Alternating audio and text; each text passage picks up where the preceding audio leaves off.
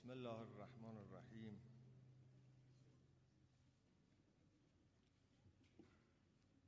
سلام عرض می کنم خدمت خانم ها و آیان و حاضران گرامی.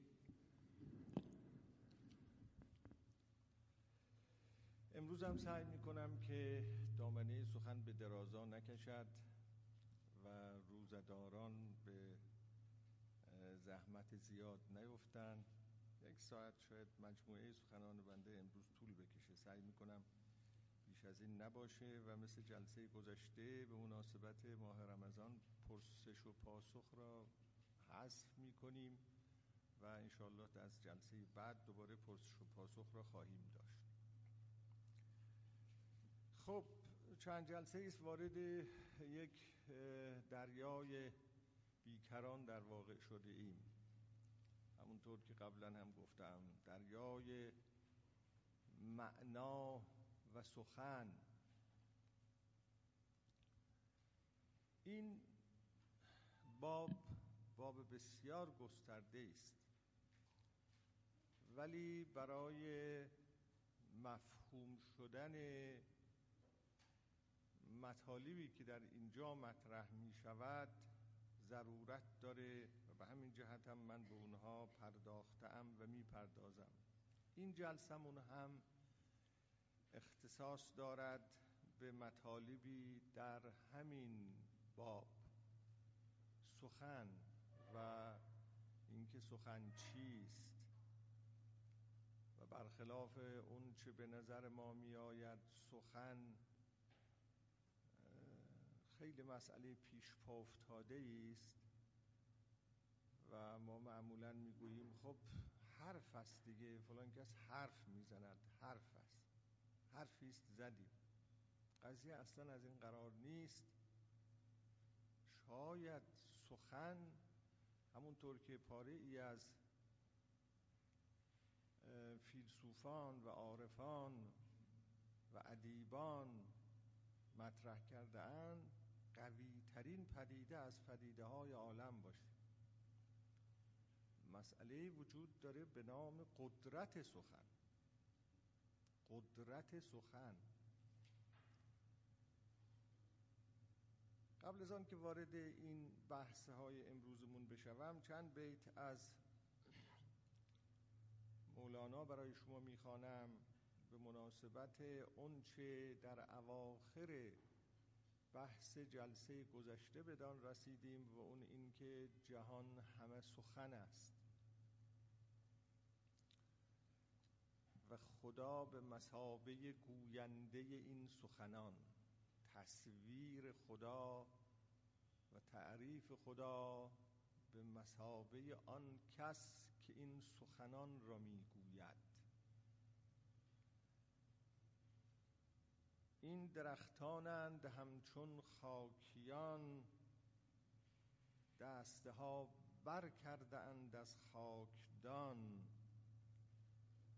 سوی خلقان صد اشارت می کنند ون که گوش استش عبارت می کنند با زبان سبز و با دست دراز از زمیر خاک می‌گویند راز. ابیات دیگری هست در این زمینه از عطار و نظامی گنجوی که برای شما خواهم خواند. اگر رسیدم امروز و گرنه جلسه بعد و اینها رو براتون معنا خواهم کرد. اما مقدمتا اون چه امروز باید خدمت شما عرض بکنم این است که ما هنگام سخن گفتن چه کار می‌کنیم؟ در جلسه گذشته با استشهاد به ابیاتی از حافظ انواع سخن را اجمالا براتون اینجا گفتم که در دیوان حافظ چگونه از سخنهای گوناگون سخن به میان آمده است. امروز می‌خواهم توضیحی بدهم از دیدگاه فلاسفه زبان که ما انسان ها هنگام سخن گفتن چه می کنیم چه می کنیم کسی کمتر در این تعمل کرده است که انسان وقتی سخن می‌گوید چه کار می کند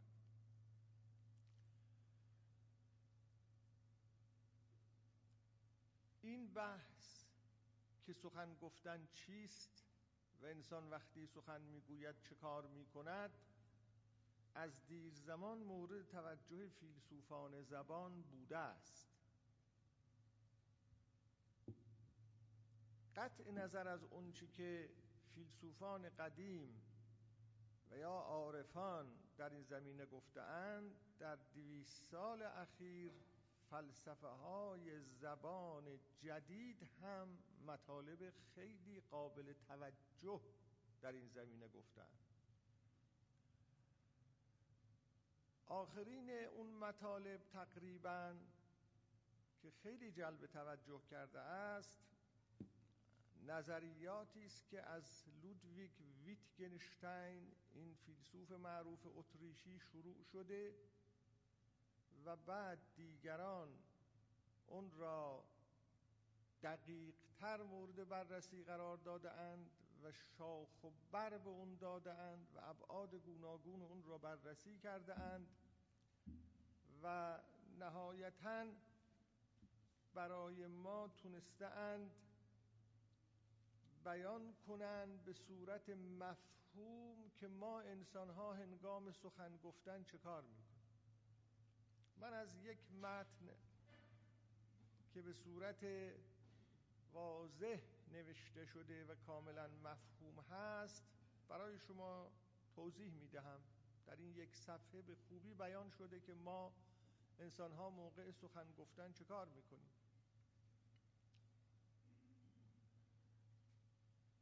وقتی کسی سخن می‌گوید در واقع سه نوع کار انجام می‌دهد.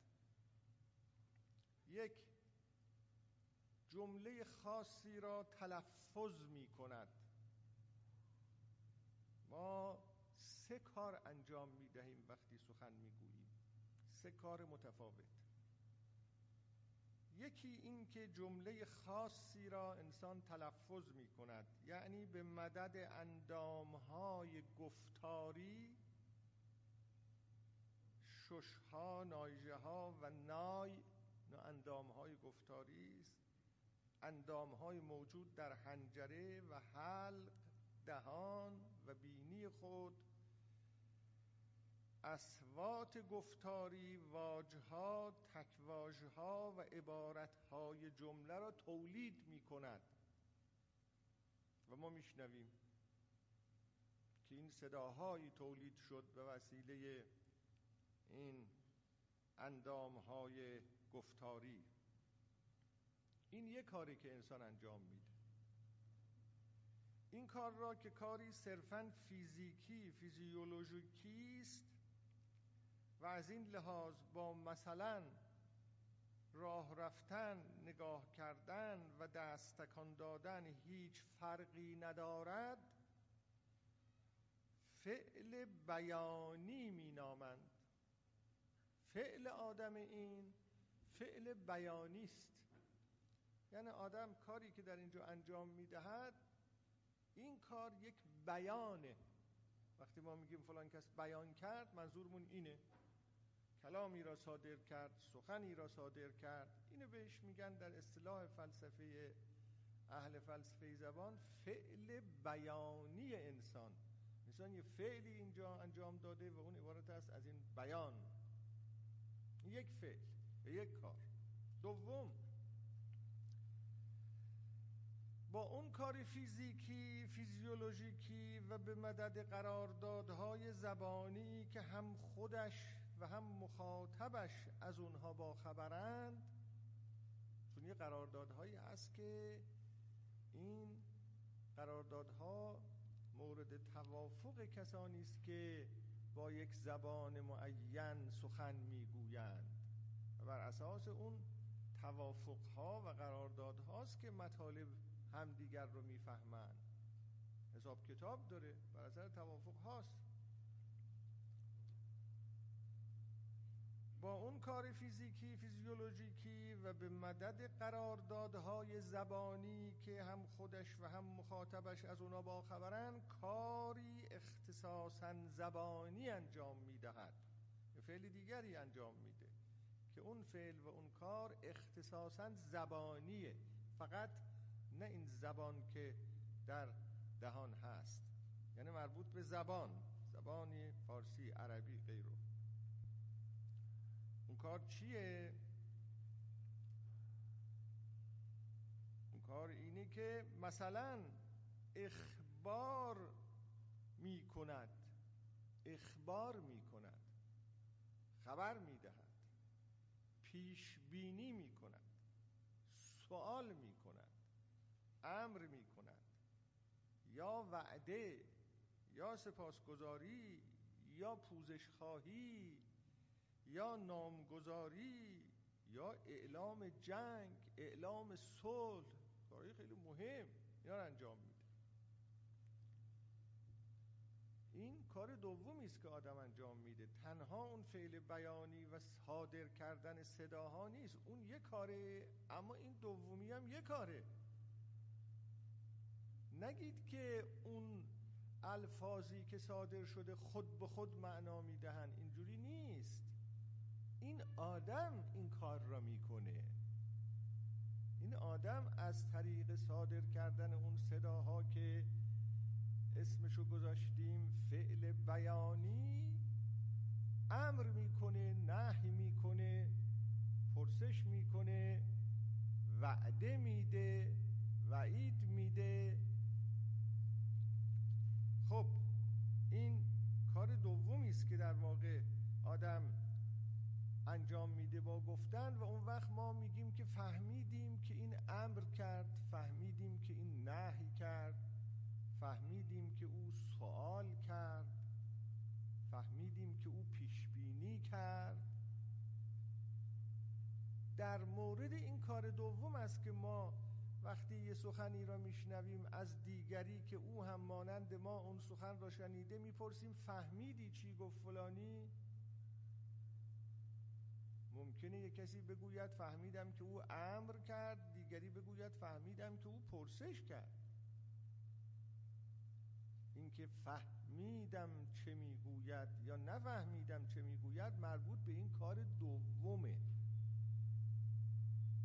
و الا اون صداها را همه یک جور میشنوند. در این که این آدم اون کار دومی که انجام داده اون کار دوم چیست؟ اونجاست که این اختلاف نظرها پیدا میشه. این هم کار دوم. امیدوارم به زودی بیان و این صدای زائدی را که در بلندگو پیدا شده اینو اصلاح کنن. مثل اینکه آقایی که کنترل می‌کنن در اتاق کنترل تشریف ندارن. خب اینم کار دوم. این کار را که کاری اختصاصا زبانی است فعل در بیانی مینامند فعل در بیانی فعلی است که در بیان انجام می‌گیره یا به وسیله بیان انجام می‌گیره. یعنی اگه اون کار اول رو انجام نداده بود این کار دوم تحقق پیدا نمی‌کرد. اما یه کار سومی رو انجام میده. و اون اینی که حالا گیرم که ما فهمیدیم او امر می‌کنه نهی می‌کنه پرسش می‌کنه پیشبینی می‌کنه. مطلبی دیگه این است که چرا این کارها رو می‌کنه؟ چرا این کارها رو می‌کنه؟ آدم وقتی اینجور چیزها رو درش دقت می‌کنه می‌فهمه که داستان زبان سخن فهمیدن زبان سخن خیلی مسائل پیچیده ای درش هست. برخلاف اون چی که ظاهرا ما فکر می‌کنیم خیلی ساده است. یه کسی حرف می‌زنه ما می‌فهمیم. چه چیزایی رو می‌فهمیم؟ خب پس مسئله سوم این است که یا کار سوم که این آدم انجام میده این است که با آن کار فیزیکی فیزیولوژیکی و این کار اختصاصا زبانی که کار دوم بود و با ابتناع بر فرایندهای طبیعی و علی معلولی تأثیری در روان و یا رفتار مخاطب می نهد یک کاری با شنونده و مخاطب می کند تأثیر می نهد در او. خب حالا ما فهمیدیم که بله امر می کند تمام شد. ما امر را از کسی میشنویم و تمام میشه. اخبار را از کسی میشنویم و دیگه مطلب تمام میشه. نه. اون امر کردن او اثری ما در ما می‌گذاره. نهی کردن او اثری در ما می‌گذاره. یا حداقل این است که او می‌خواهد اثر بگذاره. حالا ما تن به اون اثر گذاری می‌دهیم یا نمی‌دهیم مسئله دیگری است. ولی او می‌خواد اثر بگذاره. ولی امر نمی‌کرد نه نمی‌کرد. وعده نمی‌داد اخبار نمی‌کرد. او یک کار سومی هم انجام میده او از طریق این فرایندهای طبیعی و علی و معلولی که صدایی صداهایی شنیده شد کارهای زبانی انجام شد امری اتفاق افتاد که اینا همه قوانین خودشو دارن و یه فرایندهای طبیعی هن. تأثیری در روان و یا رفتار مخاطب می نهد یا در روان او یا در رفتار او می خواهد تأثیر بگذاره مثلا به مخاطب چیزی می آموزد او را راضی می کند او را به کاری برمی انگیزد چیزی را به او می قبولاند او را می فریبد به او امید می دهد به او دل و جرأت می دهد او را می رنجاند او را به خشم می آورد او را می ترساند او را سرگرم می کند او را می خنداند او را به انجام دادن کاری وامی دارد.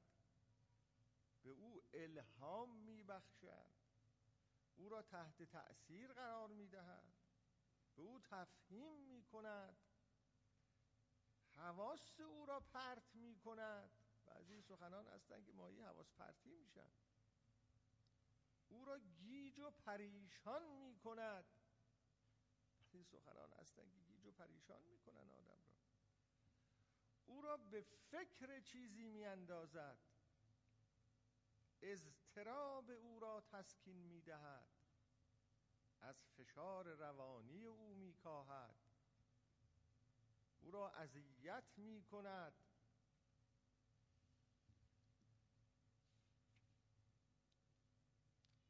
بیش از اینها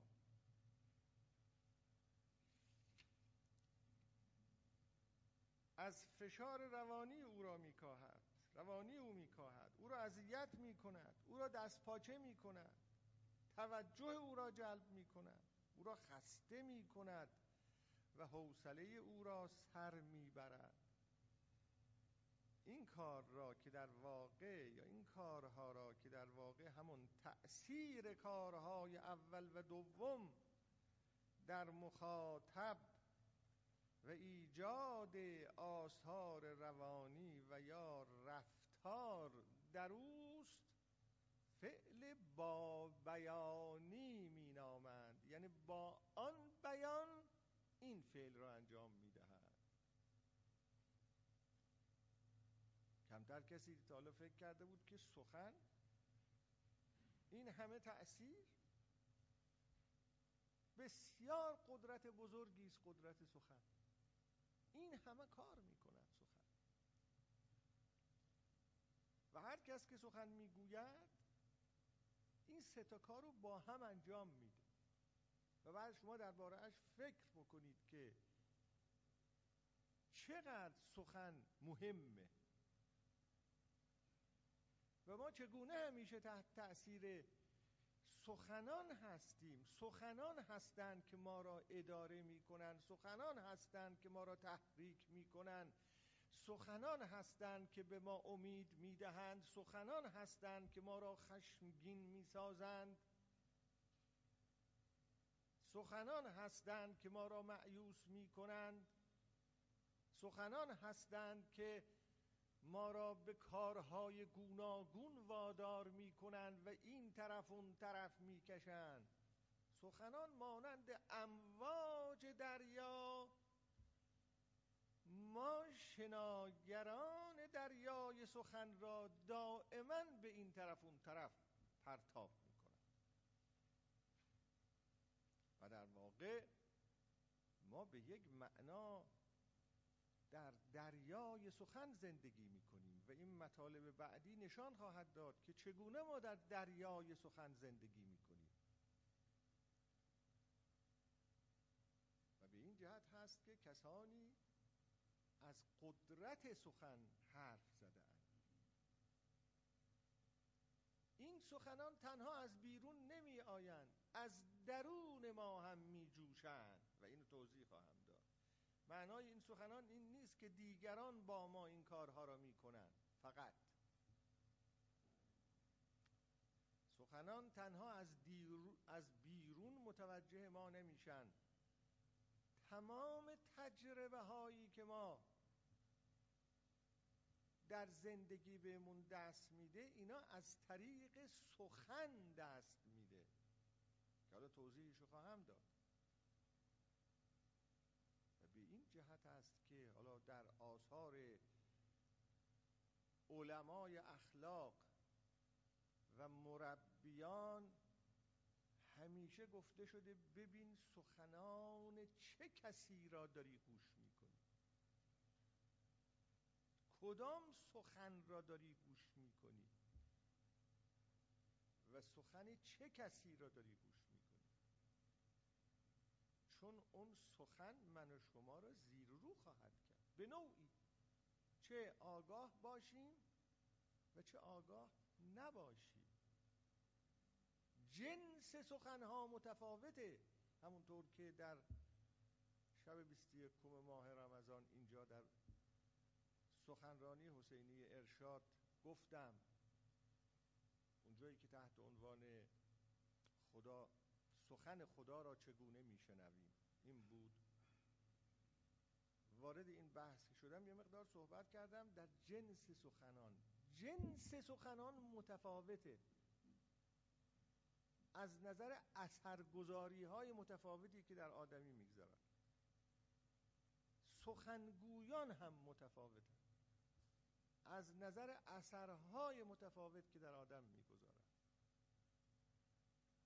خوشا به حال کسی که جنس سخن خوب را از زبان انسانی که می‌تونه اون سخن خوب را زنده کند و حیات ببخشد و در جان او تزریق کنه بشنود.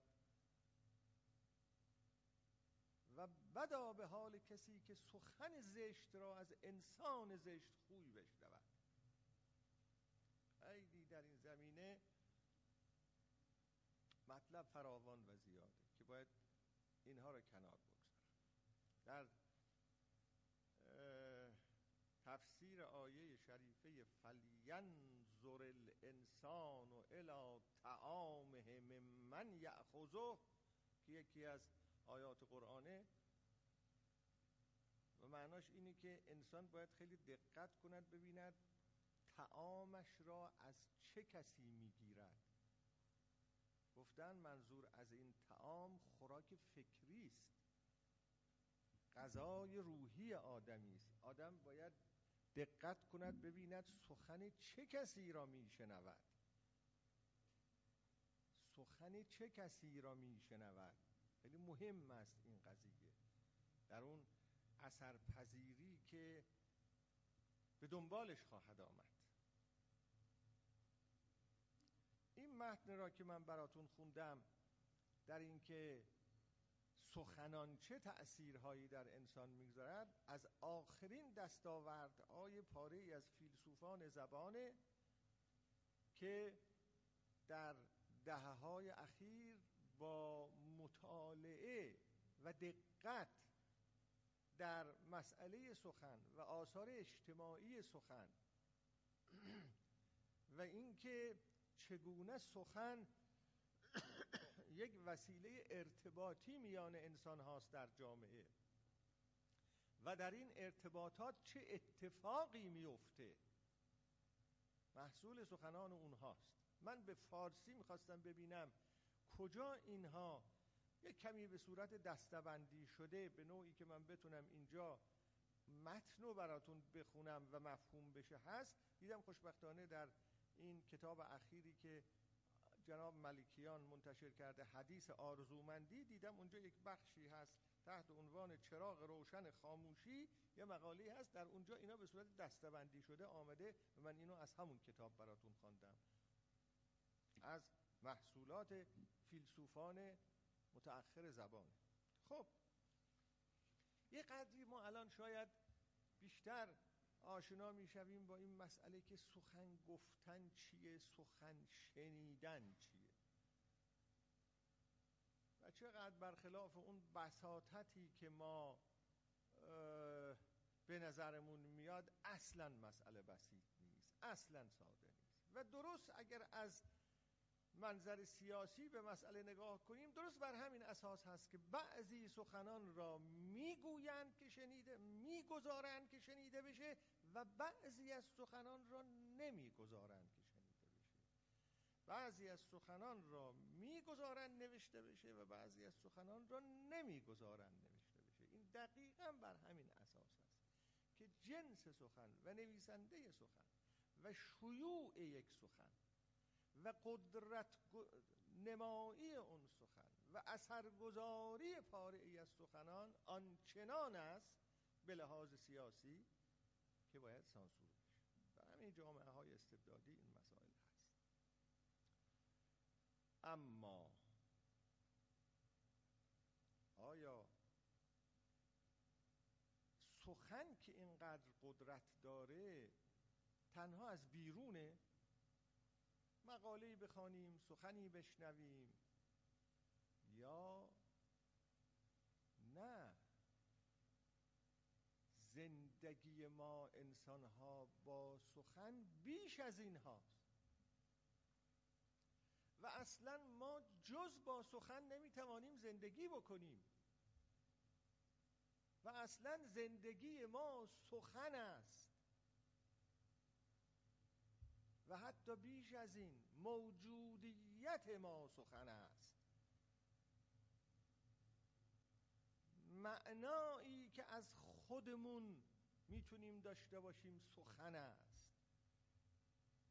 آن خود که هر کس از آن میگه خودم اون خود یک سخن است. و ما اصلا جز به سخن دسترسی نداریم به پشت صحنه سخن دسترسی نداریم فقط به سخن دسترسی داریم. از پشت صحنه سخن آدمی خبر نداره آیا این طور است؟ یه قدری در انسان این را بررسی بکنیم ببینیم این جور هست یا نیست. از منظر کسانی که تحلیل کردن این قضایا را تا بعد بتونیم یه خورده منتقل بشیم به اون حرف هایی که عارفان گفتن همه عالم سخنه. بتونیم اونو درست بفهمیم. اساس جهان سخنه. بتونیم اونو درست بفهمیم. و جهان یعنی سخن. اونو بتونیم درست بفهمیم. ببینید ما انسان ها با تجربه هامون زندگی می‌کنیم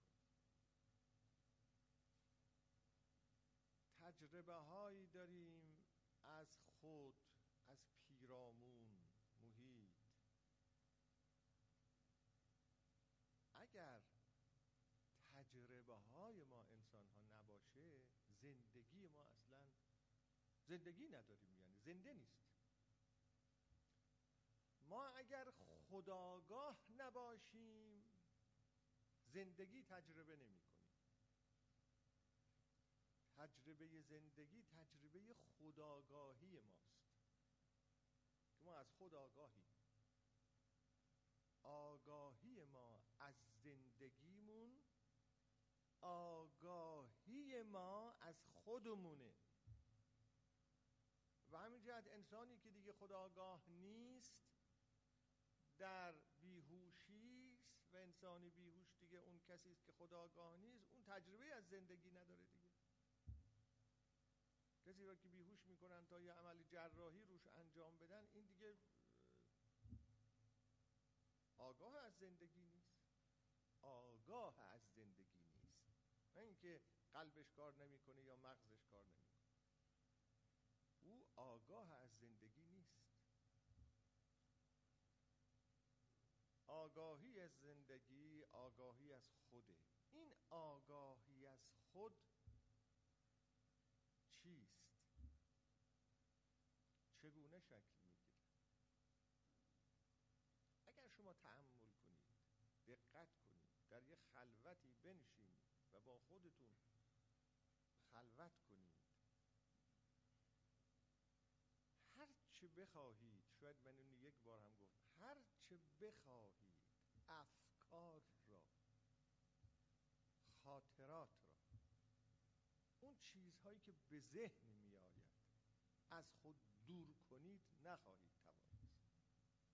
انسان موجودی است که دائما از درون خود او سخن شکل می‌گیره. هرچی به فکر ما میاد هرچی به فکر ما میاد یه معنایی است که به فکر ما میاد.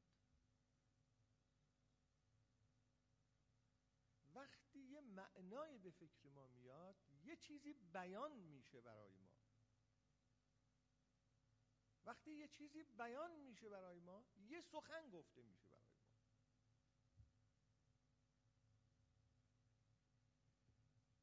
هیچ تج... انسان بدون تجربه های زیسته آگاه از زندگی نیست و تمام تجربه هایی که به او دست میده تمام این تجربه ها در یک فکرهایی به صورت یک فکرهایی که یک شکلهای معینی دارن مفهومهای معینی دارن مثلا رنج احساس میشه. رنج.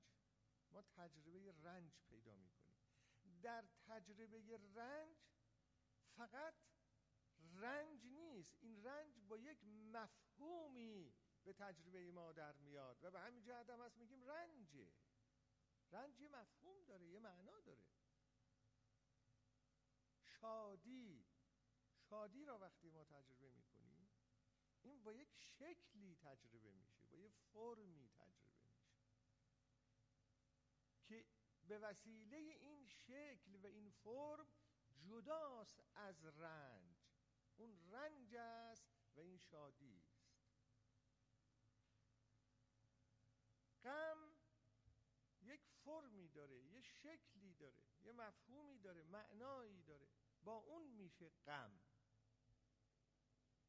امید یه فرمی داره یه شکلی داره. با اون میشه امید و از یأس جدا میشه. و ما می‌تونیم بگیم امید است. اون یکی می‌تونیم بگیم یأس هست در حالت امیدواری می‌توانیم بگوییم امیدوارم نه معیوس و در حالت یأس می‌توانیم بگوییم الان معیوسم نه امیدوار. در حالتی که یکی را دوست داریم بتونیم می‌تونیم بگیم دوستش دارم. در حالتی که از یکی نفرت داریم می‌تونیم بگیم متنفرم. اینا چگونه از هم جدا میشه؟ اینا با مرزهایی که با یک دیگر دارن از هم جدا میشن.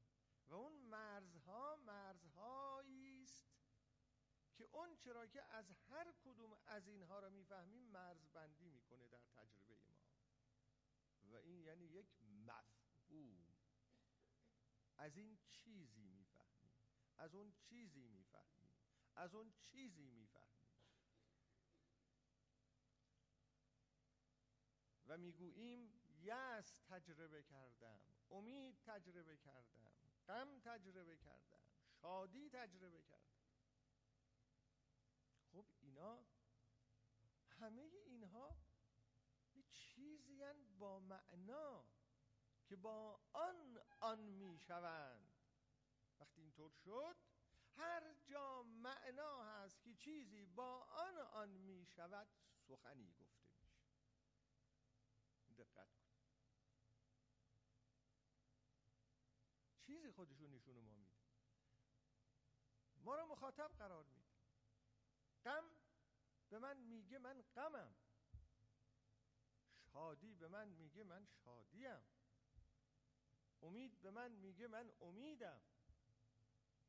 یأس به من میگه من یأسم. نفرت میگه نفرتم با اون چهره زشتش. عشق می‌گوید عشقم با اون چهره زیبایش. اینا اینجوری از این منظره اصلا ما بدون سخن آگاه از تجربه های خودمون نیستیم. سخن تنها اون نیست که از زبان انسانی در میاد و به صورت کلمات و جملات بیان میشه. سخن تنهایی نیست. این زبان انسانی است. سخنی وجود داره به زبان انسانی. یعنی به زبان فارسی یا به زبان عربی یا به زبان انگلیسی. و گفتم که اون وقت اون سخن با آدم چه کار می‌کنه؟ اون توضیحاتی که براتون دادم اون سخنها وقتی یک کسی سخن می‌گوید با زبان انسانی چه اتفاقاتی میفته و با ما چه کارهای صورت می‌گیره؟ اما اینا تنها از بیرون همونطور که گفتم. نهایت این تجربه های گوناگون که آدم پیدا می‌کنه این است که آدم از خودش تعریفی پیدا می‌کنه در خداگاهی خودش. چون خداگاهی انسان از خودش اگه دقت کنید اونم شکل و فرم داره. شکل و فرم داره. انسان از خودش آگاهه. از زندگی خودش آگاهه. اما یه شکل و فرمی داره این آگاهی. همون شکل و فرم که انسان از خودش داره مثلا از هر کسی میشه پرسید آقا شما چه جور آدمی هستید؟ مثلا. بعضی می‌تونن یه خورده جواب روشن به ما بدهن که من چه جور آدمی هستم. بعضیا نمی‌تونن یه جواب خیلی روشن بدهن به این مسئله که من چه جور آدمی هستم. آره. اینکه آدمی اگه به دیگران هم نتونن جواب بدن که من چه جور آدمی هستم اقلا انسان خودش به خودش یه جوابی داره که من چه جور آدمی هستم. ان الانسان علی نفسه بصیره به قول قرآن کریم. انسان از خودش خبر داره که چه جور آدمیه چه جور انسانیه؟ حالا ولو اینکه نقاب زده باشه و نه نقاب صورت از پارچه.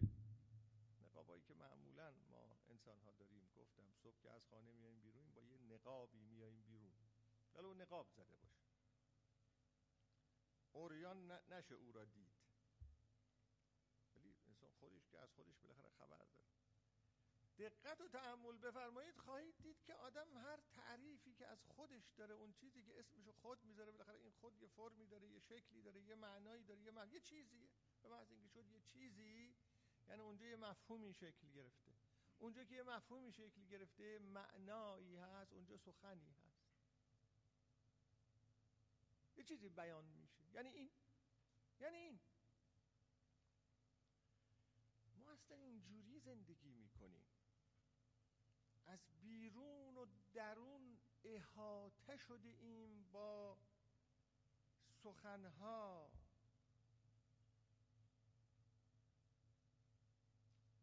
این یه نکته. البته من درخواستم اینه که شما بعد رو این تعمل بفرمایید. نه اینکه من فقط اینها را اینجا بیان کردم و ممکنم هست طوری بیان کرده باشم که برای شما این بیان جالب باشه. گوش کنید اما این کافی نیست. و همین است که در واقع هر انسانی درونش یک گفتگو جریان داره.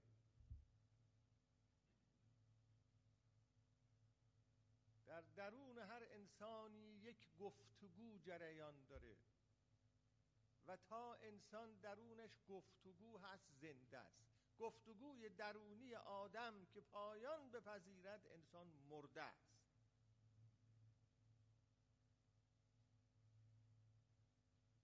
نشاط شادی سرزندگی از گفتگوی درونی آدم نشأت می‌گیره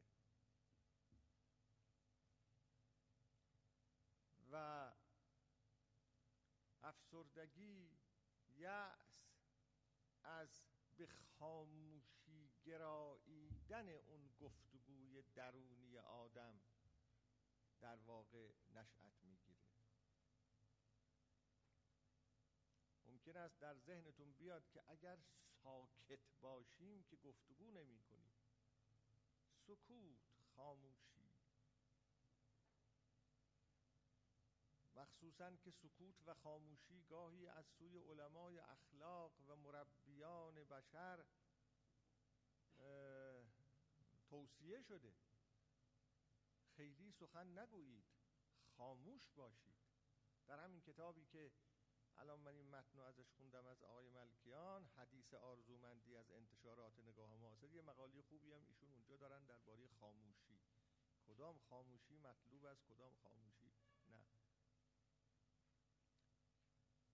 اما در خاموشی هم سخن هست. طور نیست که هر کجا خاموشی و سکوت باشه دیگه سخن نیست. خاطرتون باشه در چند جلسه قبل باز این مطلب را من روش تأکید کردم که چه سکوت هایی وجود دارن که قدرت بیان اون سکوت ها به مراتب بیشتر است از قدرت بیان سخنهایی که گفته می شود اگر آدمی در سکوت رفته باشه سکوت اختیار کرده باشه از هر نظر و به هر دلیل اگر به خودش مراجعه کنه خواهد دید که این سکوت از درون او دائما با او حرف می‌زنه. حداقلش این است که این سکوت خودش را برای او معنی می‌کنه. یا این سکوت جهتش را داره برای او بیان می‌کنه که چرا سکوت؟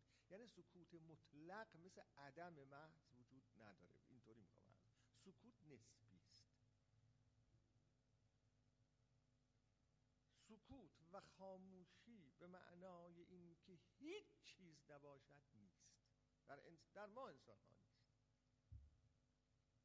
مگر اینکه حرف دیگری بزنیم و بگوییم بعضی از انسان ها در پاره ای از مراحل به فراغت مطلق می‌رسن. همونطور که بودیست یا بگوییم به فناع الله می‌رسن. اونجا دیگر هیچ نیست. اگر تحقق پیدا کنه در انسانهای بسیار بسیار نادری است فراغت بودیست می‌گوید که اگر اتش بقا را در خودت بکشی که از نظر بودیسم مهمترین رنج آدمی از اونجا میاد. اتش بقا. آدمی اتش بقا داره. پاره از اگزیستانسیالیست ها تعبیر می‌کنن به درد جاودانگی. اومانو می‌گوید در اون کتاب معروفش درد جاودانگی میگه انسان درد جاودانگی داره. بودیست می‌گوید اتش بقا داره. و مایه همه گرفتاری ها این اتش بقاست اگر انسان بتواند اتش بقا را از خود زایل کند دیگه این اتش رو نداشته باشه. هیچ این اتش رو نداشته باشه سخنانی هم که دائما تولید میشون میرن پیکارش فکرایی هم که دائما ساخته میشن در درون آدمی میرن پیکارش آدمی به نیروانا می‌رسد اونطور که بودیست می‌گوید. اونجا دیگر سکوت مطلق است. هیچ اما از میلیون ها آدم چند نفر می‌تونن اینجوری بشن. یا اون چی که عارفان می‌گویند فناع فله فناع فله چیه معناش؟ فانی شدن در خدا. فانی شدن در خدا گاهی در بد به نظر اینطور میاد یعنی آدم با همین مشخصاتش در خدا فانی میشه. این نیست. فانی شدن در خدا رها شدن از تمام مشخصاته اینه. نه اینکه آدم با همین مشخصات در خدا فانی میشه. وقتی انسان از تمام اونطور که عرفا میگن از تمام مشخصات فانی بشود رها بشود نه سخنی از بیرون میشنود و نه سخنی از درون. هیچ چیز نمیشنود اینه. یعنی یعنی با تمام وجودش کنار رفته تا خدا تجلی کنه. من نمی‌خوام وارد این بحث بشم. راه و سپرده به او. ما رفتیم کنار تو بیا. اصلا نیستیم. با وجودش ز من آواز نیاید که منم و خب اگه این هم اتفاق بیفتد برای کسی که دیگر در واقع از دست دادن تمام مشخصات و ویژگی ها و تعین هاست به قول عرفا. اگه این تحقق پیدا کنه و اونجا میشه سکوت مطلق. اما ما داریم حرف خودمونو می‌زنیم. ما داریم حرف همین انسانی را که در این تاریخ در این جامعه در همین کره زمین زندگی می‌کنه و تحت تاثیر سخنهاست و با سخنها زندگی می‌کنه. و هیچ عیب و منقصتی هم نیست و ساختارش اصلا اینه. و نمی‌دونیم به صورت واقعی اون فراغت که بودیست میگه حاصل میشه یا نمیشه. و نمی‌دونیم اون فناع الله که عارف میگه واقعا حاصل میشه یا نمیشه. ما راهی نداریم به اینکه بفهمیم این اتفاق افتاده یا نیفتاده. این نکته مهمی است که دارم خدمت شما عرض می‌کنم. من و شما چگونه می‌تونیم بفهمیم که یک انسان به این معنای توضیح داده شده تمام مشخصات رو از دست داده یا نداده؟ چگونه می‌تونیم بفهمیم اینا چه راهی هست؟ میشه اینا رو در عرفان توضیح داد. اما وقتی قرار باشه مستاق معین بشه که کی اینطوری هست و کی اینطوری نیست یا باید به اعتقاد متوسل شد. من معتقدم که فلانی فلان طوره. اون یه چیز دیگه. اما مگه میشه اینا را فهمید و تجربه کرد که فلانی اینطوره نسبی چرا؟ من پاره از استادها داشتم که واقعا به طور نسبی میفهمیدم که بسیاری از مشخصات و ویژگی ها و تعین ها رو از دست داده. اما آیا صد درصد رو از دست داده؟ من نمی‌دونم. من به یک کسی خیلی عقیده داشتم. چون تجربتا عقیده داشتم. یک گفتگویی از ایشون شنیدم دیدم که در یه جایی بالاخره تعلق خاطرش به یه چیزایی هست. داشت توضیح می‌داد که ما درس می‌گفتیم چه کسانی به درس من می آمدن چه فلان. به یه جای حساسی رسید درباره دو سه تا شاگرد خیلی زبردست یه دفعه در اسناع این گفتگو گفت بله فلان کس فلان کس فلان کس. درس فلان کس می‌رفتن. من وقتی اون درس را شروع کردم اون درس رو ول کردن آمدن به دست من به درس من. چه لزومی داره آدم اینو بگه؟ که درس فلان کس رو ول کردن آمدن به درس من. یعنی در درس من یه چیزایی بهتری بود دیگه. معناش اینه دیگه. مگه غیر از اینه. تکون خوردم واقعا. یه آقای دیگری که باز از بسیاری از وادستگی ها رها بود یک اجتماع و محفل مذهبی خیلی با شکوهی را اداره می کرد و من با اون نزدیک بودم. و واقعا بسیاری از از تعلقات رها بود. یک روز دیدم جمعیت که کم شده در اون محفل نگرانی به او دست داده. که چرا اینجوری شد؟ نه یه چیزایی هنوز باقی بود. یه ویژگی هایی و یه تعین هایی و یه تعلق هایی هنوز باقی بود. من نمی‌دونم راهی وجود داره برای اینکه آدم بتونه بفهمه که صد درصد کسی اینطوره. من راهی برای این کار نمی‌شناسم. نمیشه. راهی نیست آخه. من ما چه خبر داریم از درون انسان ها ما چه می‌دونیم در درون او چه میگذرد؟ و همچنین اون اون اون فراغتی که بودیسم می‌گوید. خب بله در فلسفه بودیسم خیلی این توضیح داده میشه. اما مستاق معین کردن به این که فلان کس اینجوره. ما چه می‌دانیم؟ انسان موجود ناشناخته است.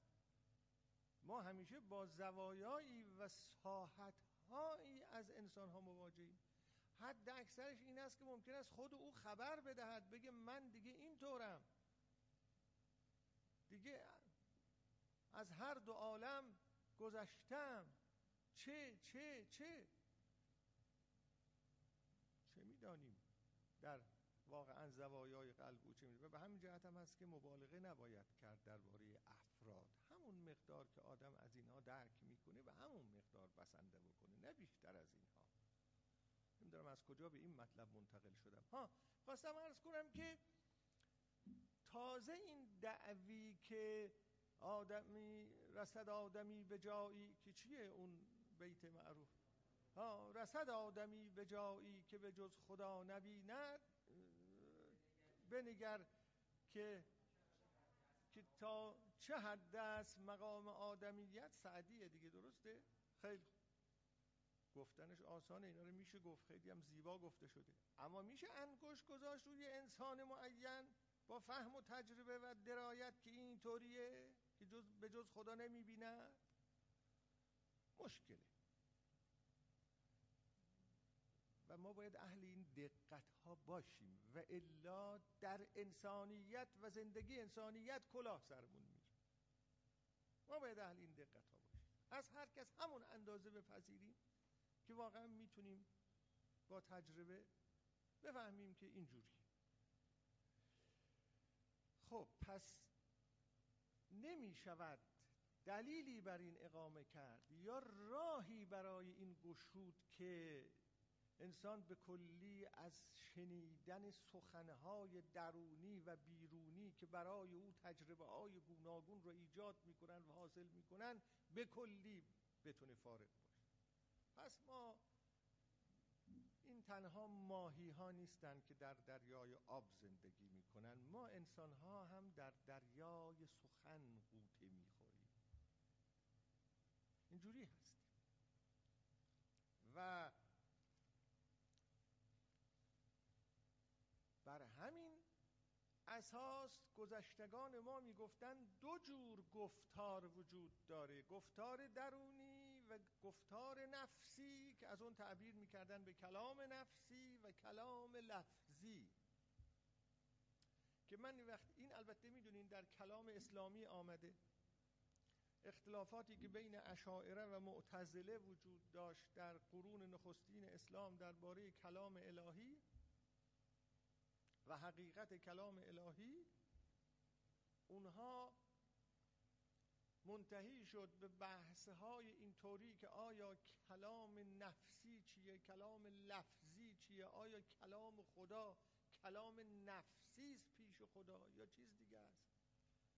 اون کلام نفسی و لفظی که من یه وقتی دقت فراوان می‌کردم دیدم برگشت می‌کنه به آگوستین سنت آگوستین. اون فیلسوف و متعله مسیحی از آباء کلیسا او این سخنان را مطرح کرده گفتارهای درونی آدمی و گفتارهای لفظی آدمی.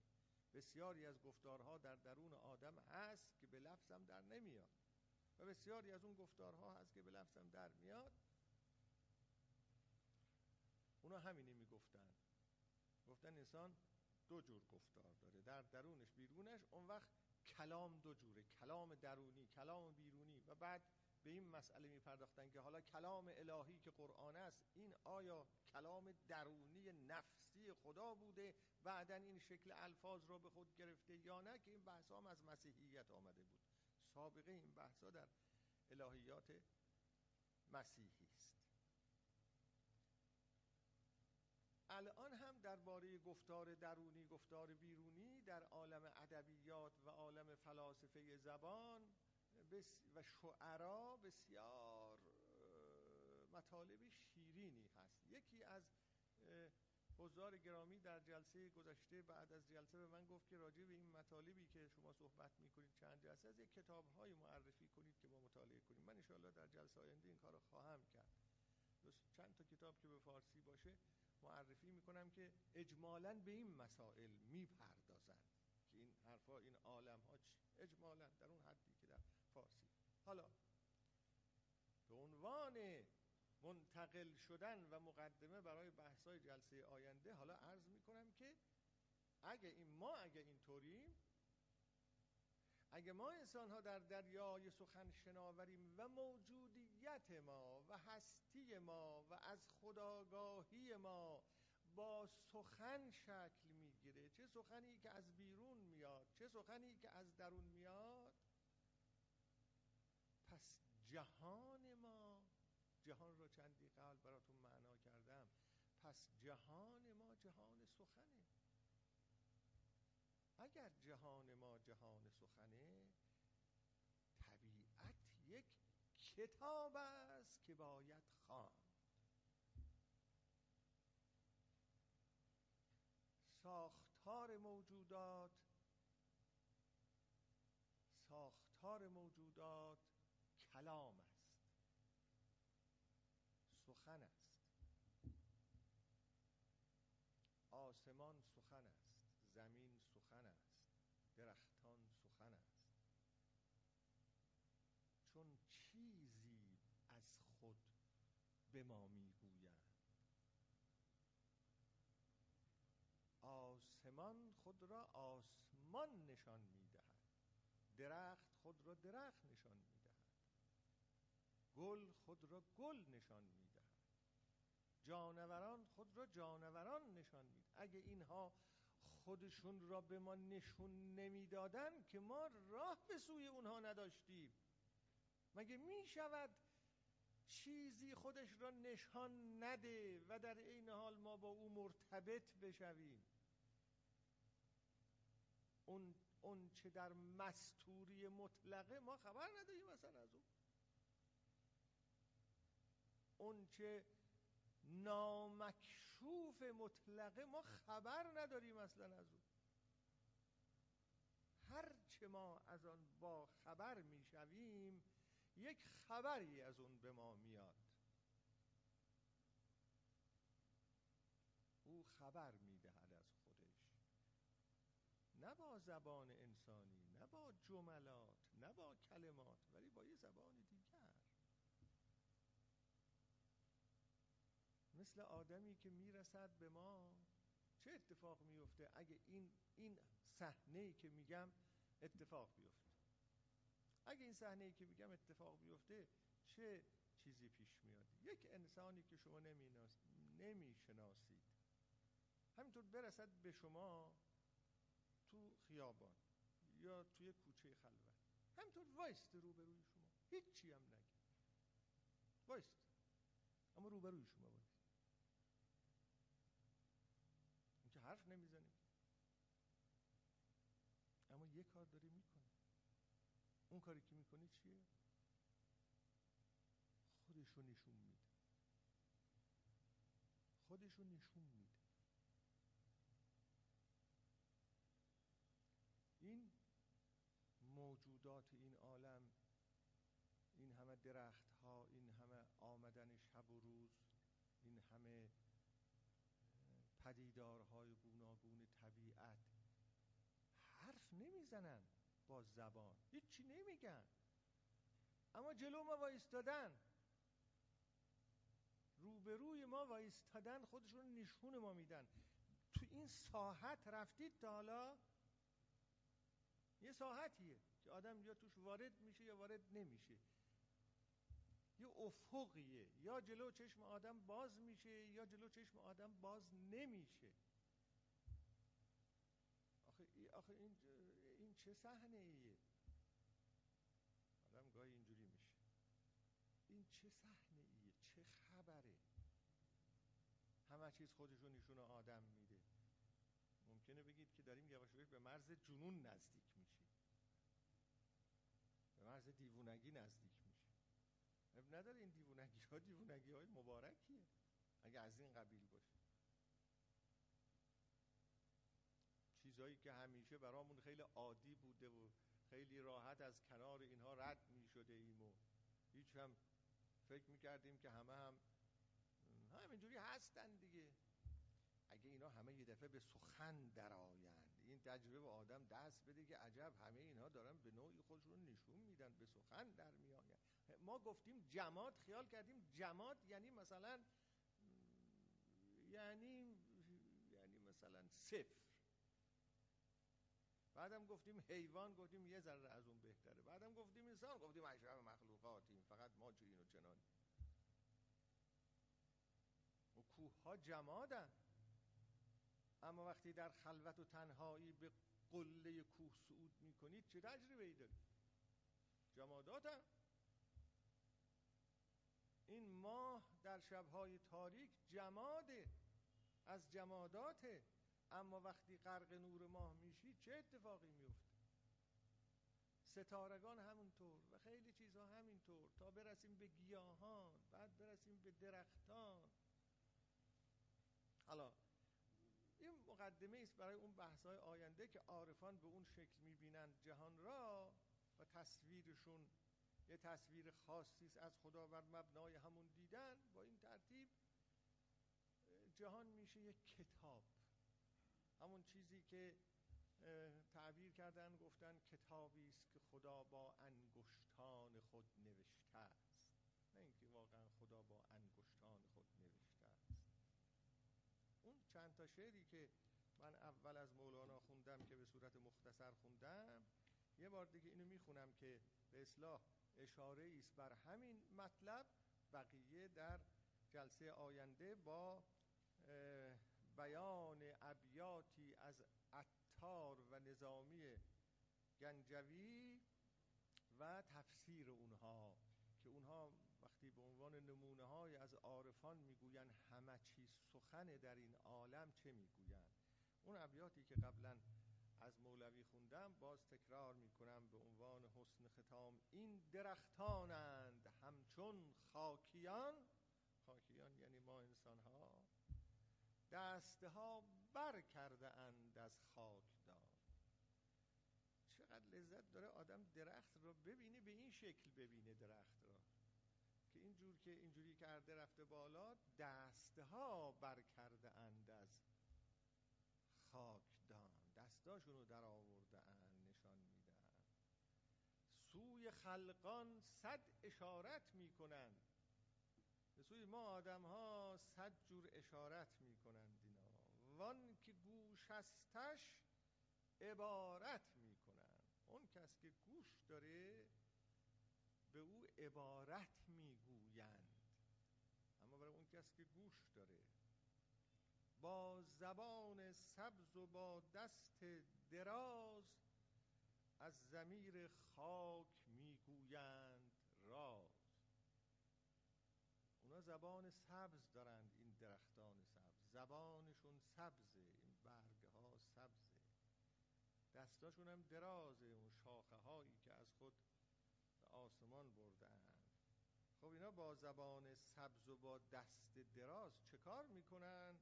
از زمیر خاک می‌گویند راز. می‌گویند ما از جایی بیرون آمدیم که سراسر رازه. اون زمیر خاک فکر نکنید باطن این خاک همین است که شما زیر پای را له می کنید از زمیر خاک اونجا رازدانه. ما از رازدان آمده این بیرون اونجا گنج رازه. و چون گنج رازه این همه از خود برون میریزد انواع گیاهان را انواع جانوران را در متون دینی انسان ها هم از محصولات همین کره زمین شمرده شده اند در قرآن هم انسان از محصولات زمین شمرده شده است. مثل درختان مثل حیوانات. در اون تعبیری که اگر درست در خاطرم مونده باشه اذا انتم بشر تنتشرون. کسی این آیه در خاطرش باشه.